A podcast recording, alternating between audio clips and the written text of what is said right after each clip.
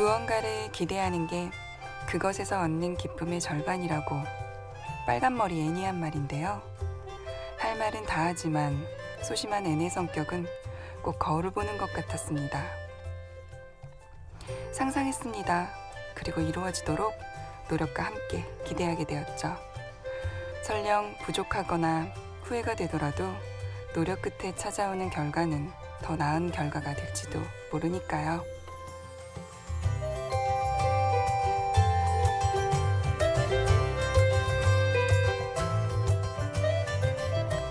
심야 라디오 디제이를 부탁해. 오늘 디제이를 부탁받은 저는 글씨 쓰는 일이 직업인 사람, 캘리그라피 작가 김상희입니다.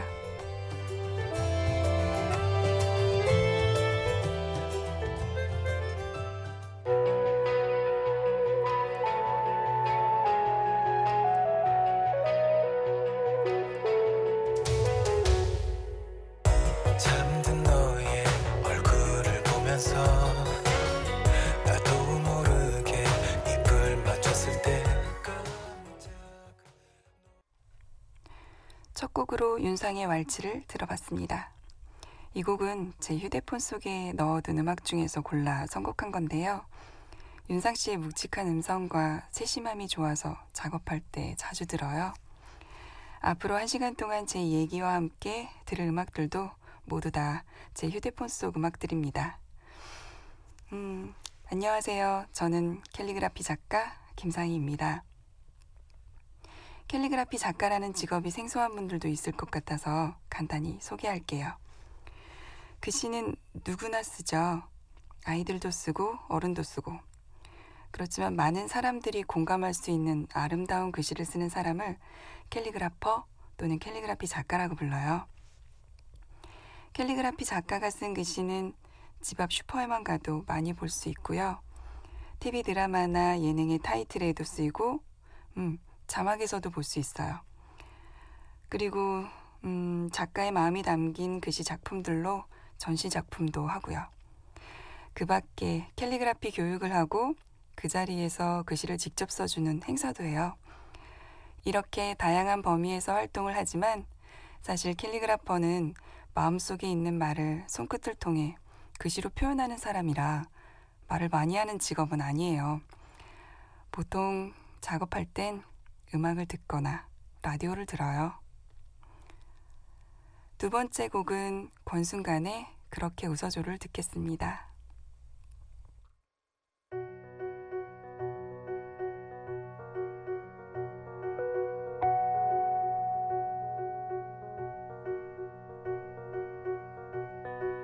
어느새 이 계절이 끝나가네.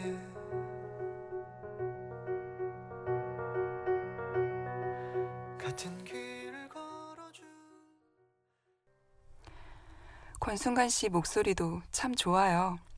제가 목소리 좋은 사람을 좋아하나 봐요. 제가 글씨 쓰는 일이 직업이 되기 전에 무작정 많이 걷겠다는 생각으로 혼자서 제주도에 간 적이 있었어요. 혼자 여행을 해본 건 처음이었어요. 그래서 무척 의미 있게 떠난 여행이었는데 첫날부터 식사도 잠자리도 많이 불편했어요. 이걸 극복하기까지 며칠이 걸렸는데요. 낯선 곳에서 혼자 자는 건 음악을 들으면서 최대한 일찍 자고 일찍 일어나는 방법으로 해결했는데 혼자 하는 식사는 결국 극복하지 못해서 편의점에서 샌드위치와 초코바, 우유 등으로 때웠는데요. 맛있는 먹거리가 많은 제주에서 식사만은 오래도록 미련이 남았지만 미련과 집착을 버리는 게 남은 시간을 위해 좋은 것 같아서 그렇게 저는 극복하겠다는 마음 자체를 거뒀어요. 여러분은 혼자 여행의 경험이 있으신가요? 이렇게 여행하면서 겪는 일들이 더 오래 기억나고 내 속에 있는 나를 볼 수 있는 귀한 시간이 아닌가 싶어요. 엄청 나약하고 한심해도 내 모습이니까 그냥 인정하던지 개선하던지 해보면 되겠죠? 세 번째 곡은 로리플라이의 콤마인데요. 제주도에서 이 곡을 듣고 있으니까 제목처럼 걸음도 느려지고 긴 숨으로 멀리 바라보게 돼서 좋았던 곡이에요. 루리플라이의 콤마입니다.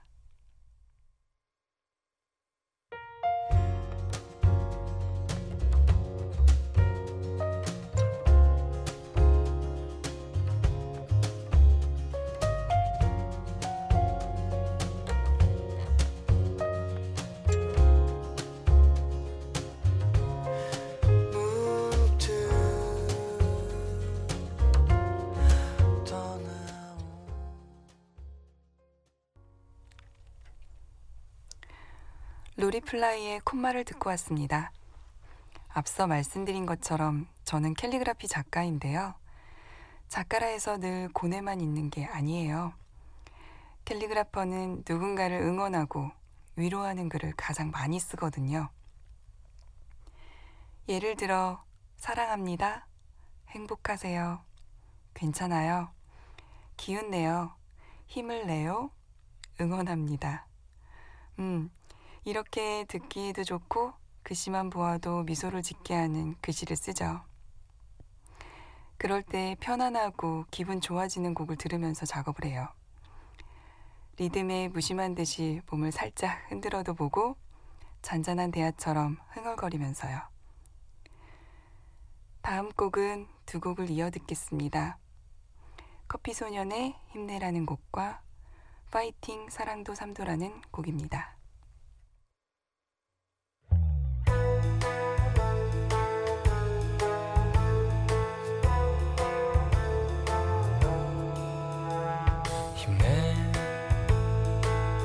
피곤해 지쳤어도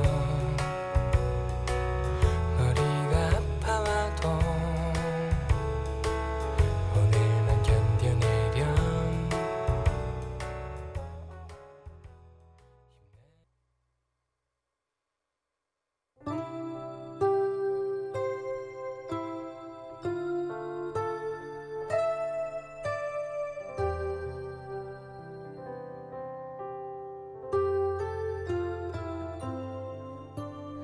마음이 무너져도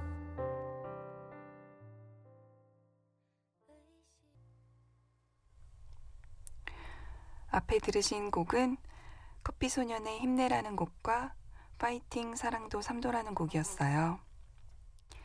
심야 라디오 디제이를 부탁해. 저는 캘리그라피 작가 김상희입니다.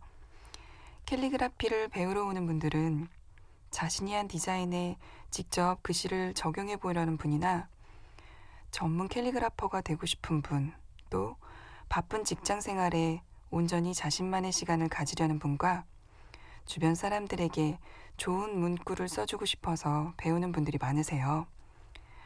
그런데 가끔은 이런 분도 있어요. 얼마 전에 아버님이 캘리그라피를 배우러 오셨는데 배우러 온 이유가 아이 숙제 봐줄 때 글씨를 멋지게 써주고 싶어서 배우러 왔다고 하시는 거예요. 그렇게 다양한 이유가 있는 분들을 만나고 있어요. 그나저나 계절이 이제 봄의 중턱에 와 있네요.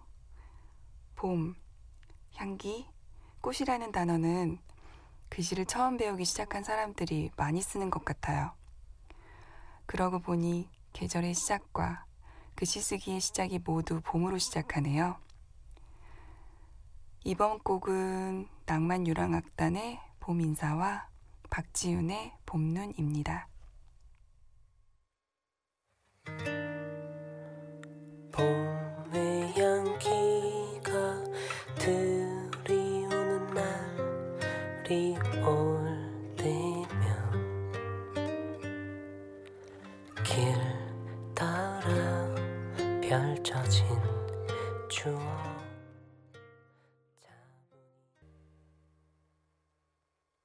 자, 내 얘기를 들어보렴. 따뜻한 차 한 잔 두고서 오늘은 참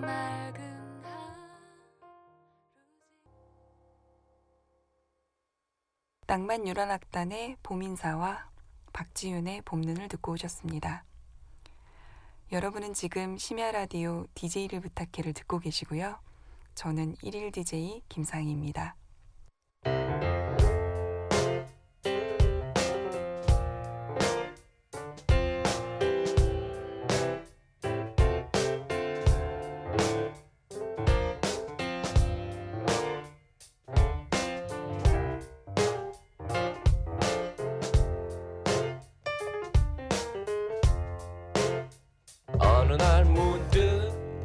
따뜻한 바람이 네가 보낸 걸까 네 냄새가 나 참 향기롭다 참 오랜만이다 보고 싶다 디제이를 부탁해.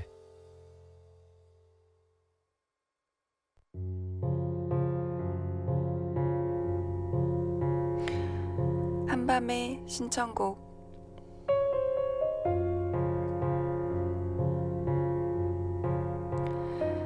한밤의 신청곡 시간은 일일 디제이가 자신의 지인에게 전화를 걸어서 신청곡을 받는 시간인데요.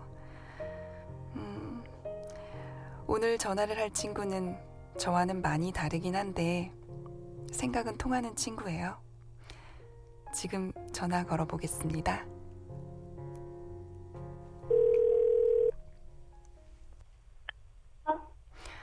여보세요? 어. 은주야. 어. 뭐해? 그냥 집에 있지. 야. 응? 왜? 어, 너한테 나 어떤 사람이야? 어떤 사람이냐고? 응. 모르겠어. 뭘 뭐라 그래? 야. 언니. 어.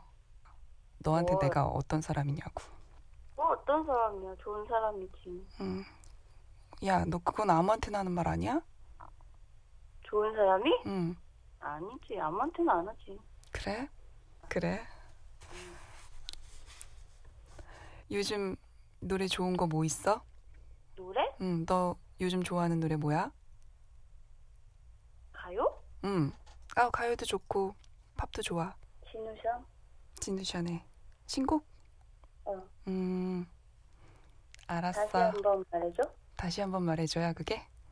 그럴걸? 음, 알았어. 끊어. 뭐, 전화할게. 뭔지 모르겠다.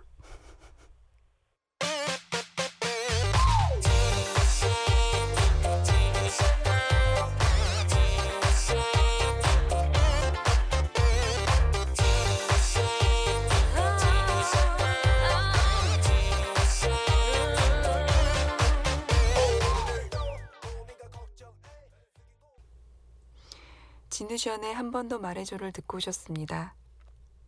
통화 전에 한 말처럼 역시 음악 선곡부터 많이 다르네요. 방송이라 말도 안 하고 전화한 건데 들으면 많이 놀라겠어요.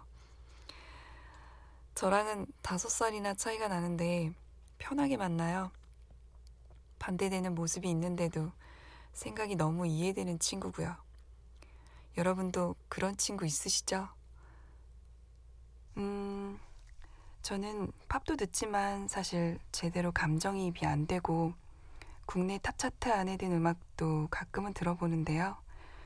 늘 비슷한 멜로디의 가요랑 연주곡이 끌리더라고요. 제가 글씨 쓸 때 듣는 음악의 대부분은 제 성격과 닮아 있어요. 저는 재미있는 사람도 흥이 넘치는 사람도 아니거든요. 일 년 전 프랑스로 가서 글씨를 배우던 중에 크게 깨달은 날이 있었어요. 한글을 쓸 때 익혔던 패턴과 변화를 알파벳에서도 비슷한 변화가 있다는 걸 찾았거든요. 패턴을 알고 나서는 더욱 속도가 붙게 됐고 불과 한 시간 전보다 훨씬 잘 쓰고 있는 걸 느꼈습니다. 당장 그 기분을 나눌 친구가 몹시 그리웠죠. 하지만 제가 있는 파리는 저녁 열 시, 친구가 있는 서울은 아침 일곱 시로 연락하기 힘든 시간이었어요. 수업이 끝나고 집에 돌아와서도 흥분된 마음이 가라앉지도 않고 들떠있는 게 견디기 답답했지만 오늘 익힌 걸 잊지 않기 위해 밤새 글씨를 썼는데도 스스로 더욱 얘기 나눌 친구가 그립더군요. 다음날 문자로 토요일 한국시간 밤 열두 시 전에 집에 있으라고 술 한잔 하자 했죠. 토요일 밤 영상통화를 했지만 며칠이 지나서 한 통화라 그때 그 기분만큼은 아니었는데 그냥 긴 수다를 떨고 잔을 기울이면서 그리움만 더 커졌던 날이었어요. 왜 그때 너와 나의 시간이 달랐을까 원망하면서 너무 보고 싶어서 결국 둘 다 엉엉 울었어요. 노래 듣고 오겠습니다. 루시드 폴의 그대는 나지막히.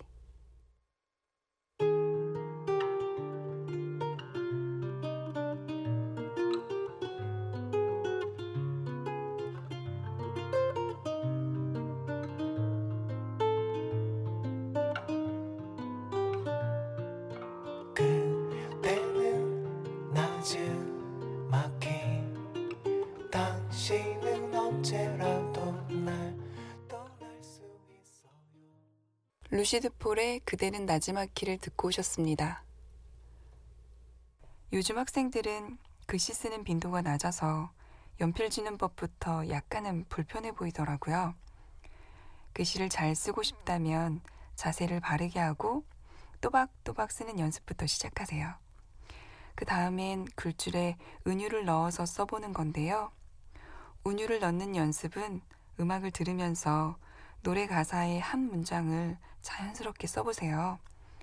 그리고 좋아하는 단어의 크기를 약간만 강조하면 그 글을 읽는 사람이 좀 더 정확하고 편안하게 읽을 수 있을 거예요. 그리고 글씨 쓴 사람의 마음도 느껴질 거고요. 이번에 소개할 곡은 이지에프엠의 아니야라는 곡인데요. 주로 이별의 곡을 노래하는데 제가 개인적으로 응원하는 밴드입니다. 들어볼게요.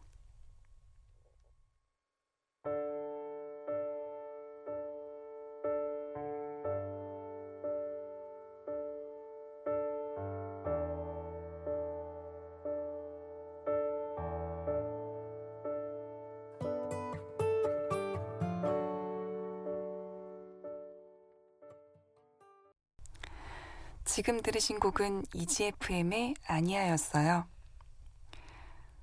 저도 이 시간까지 자주 글씨를 쓰는데요. 오늘은 제가 좋아하는 음악으로 한자 한자 써내려간 것 같아서 저에게도 특별한 경험이 된 것 같습니다. 음, 라디오도 글씨로 표현한다면 더 잘할 수 있었는데 좀 아쉬워요. 마지막 곡으로 짙은의 안개를 듣겠습니다. 심야 라디오 디제이를 부탁해. 저는 캘리그라피 작가 김사희였습니다. 끝날 시간이네요. 좋은 밤 되세요.